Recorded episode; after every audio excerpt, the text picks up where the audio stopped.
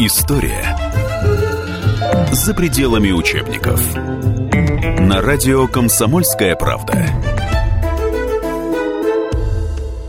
Здравствуйте, меня зовут Павел Пряников, я историк, журналист, основатель портала толкователь.ру. Сегодня мы поговорим о присоединении Украины к России, о 363-й годовщине Переславской Рады, которая была вот в эти дни, 18 января, по новому стилю, 1654 года. Что же это принесло России? Это было неоднозначное историческое явление. С одной стороны, в московском царстве того времени понимали, что государству нужно развиваться на юг. До этого было несколько неудачных попыток у Московского царства движения на запад, более-менее удачное движение на восток, перед этим на север, но юг никак не давался. Почему стратегически был важен юг? Это богатые земли, на которых можно было выращивать зерновые. Это основа жизни. Более того, зерно – это был экспортный товар. Россия получала за него валюту, продавая за границу как раз через э, Архангельский порт, через английских и голландских купцов. И Москве страшно нужна была Украина. Также нужна она была и для того, чтобы наделять дворян, служилых людей землей. Потому что земли которые были тогда у московского царя, они лежали в плохих климатических условиях и малопроизводительных. Это север Урала, это русский север. И так совпало, что к югу от Московского царства на протяжении почти 300 лет, к тому времени, к середине 17 века, существовала казацкая вольница, запорожское казачество, которое играло э, огромную роль в истории и польско-литовского государства, и крымского ханства, и, естественно, московского царства. Играло и положительную, и отрицательную роль. Это было такое пиратское, я бы так сказал, новообразование. Люди, не знавшие государственности, естественно, не знавшие крепостничества, жившие на основах вечевой демократии. Эти люди составили как раз субстрат основу для зарождения украинства. Э, что такое украинство? Это, конечно, малоросы, в то время которого не было понятия э, этнического украинец, было понятие географической Украина, то есть окраина такого русского мира, воевавшая то с поляками, то с, э, с русскими, то с крымчаками. Все это оставалось в исторической памяти. Но в середине 17 века э, вольное казачество, Запорожская сечь, пришла к решению, что Московское царство будет ей наиболее комплементарно среди всех трех держав, среди которых оно лавировало. Почему это было? Потому что э, польская шляхта к середине 17 века действительно утвердилась не только в абсолютизме, но и в, в таком в этническом национализме. Одним из главных условий у Польши было принятие католичества или хотя бы униатства. То есть униатство — это православие, которое подчиняется римскому папе. И казаки осознали, что они лишние в этом государстве, в этом польском государстве. И обратились к московскому царю, причем не в 54-м, а чуть раньше, еще в 48 году, в 1648 году, с просьбой о принятии Гетманщины в состав московского царства. Но на широких таких вольных условиях. Фактически а, это была конфедерация то есть малоросы, получали довольно-таки большие права самоуправления. Но, тем не менее, они входили в состав э, московского государства. Но, с другой стороны, э, присоединение левобережной Украины привело к почти 60-летней войне с Польшей и затем и Швецией. То есть присоединение небольшого кусочка левобережной Украины я здесь скажу, что а, присягу приняло 127 тысяч мужчин. То есть вместе с детьми и женщинами население этого района составляло около 300-350 тысяч человек. Поляки посчитали присоединение а, своих бывших земель вызовом, брошенным Москвой Польше. И разразилась а, почти 30-летняя война с поляками. Ее активная фаза этой войны шла до 1667 года, 13 лет. И затем еще около 20 лет шла такая полувойна, пограничные набеги, но, тем не менее, Москва принимала в них активное участие.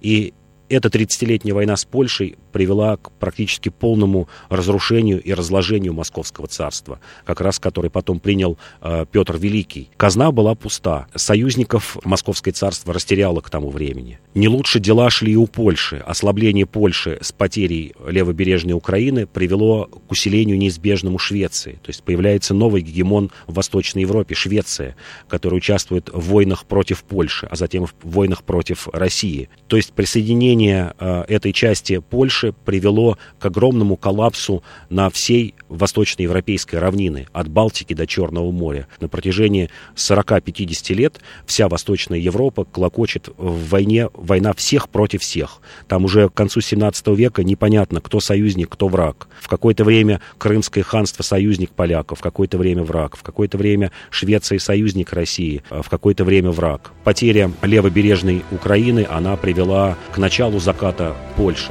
которое было гегемоном 16 и начала 17 века, это гегемон Восточной Европы. Это государство, простиравшееся от Балтики до Черного моря. То есть сейчас нам это кажется странным, что вот Польша, которая прошла столько разделов, которая несколько веков не имела государственности, но это действительно было, была великая держава того времени, которая смогла э, ну, фактически победить Московское царство во время смуты, которое смогло установить твердые границы с османскими э, правителями, которое смогло завоевать Прибалтику, с которым считались и, и в Западной Европе, которые начали участвовать в династических браках э, с западными европейцами. Вот присоединение левобережной Украины привело к такому тектоническому движению. С другой стороны, Россия получала вместе с черноземами, вместе действительно с новыми землями, с новыми возможностями, оно получало такую головную боль, как присоединение людей культурно немного чуждых к русским людям того времени.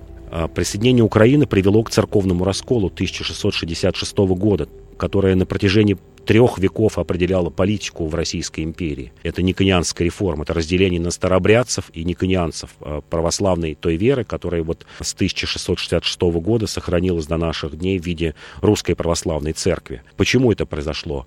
А, в Россию пришли более грамотные православные служители с Украины, которые получали хорошее образование в иезуитских э, школах Ватикана которые знали несколько языков, и которые, попав в Москву, Алексей Михайлович пригласил их для осуществления церковных реформ, поняли, что московское православие сохранило много архаических черт, которые нужно изменить. И украинцы принялись активно а, изменять это церковное правление, эти церковные управления. Это привело к огромному расколу. Э, затем уже историки типа Ключевского Соловьева понимали и называли это таким вот вирусом украинства, которое пришло э, в церковную иерархию. Украинцы э, участвовали активно в просвещении. Как раз те самые иезуиты, хорошо знавшие э, западную культуру, снова организовали книгопечатание в Московском царстве, которое было потеряно после Ивана Федорова несмотря на то, что Европа уже два века к тому времени знала книгопечатание, э, в Московском царстве оно имело зачаточный характер. И украинцы смогли действительно поднять э, образование Московского царства. То есть не только отрицательные, но и положительные были черты от присоединения. Но, с другой стороны,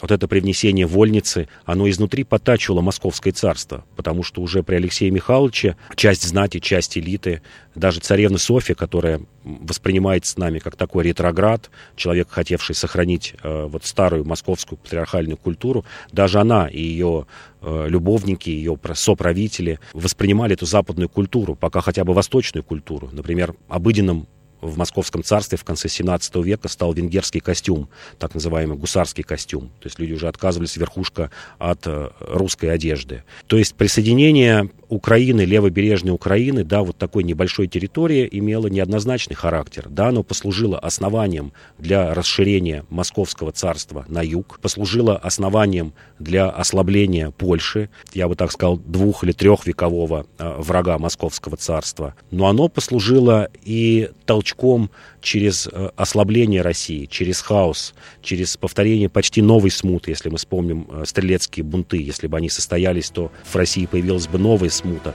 подобная тому, что была в 17 веке. Но, тем не менее, привнесение части левобережной Украины э, культуры в Московское царство сыграло ведущую роль в том, что на эту основу пришел Петр I, на эту основу восточноевропейской и вообще европейской культуры а, пришел Петр I и основал великое государство. Сегодня 363-я годовщина присоединения Украины, хотя у нас называется это Украина, еще раз повторю, части левобережной Украины. Это действительно эпохальные события, которые привело к огромным тектоническим сдвигам в Восточной Европе, которые явились основанием для политики и 18, 19 и даже 20 века. То есть основа лежит именно в этой Переяславской раде. Спасибо. С вами был историк, журналист, основатель портала толкователь.ру Павел Пряников. До свидания.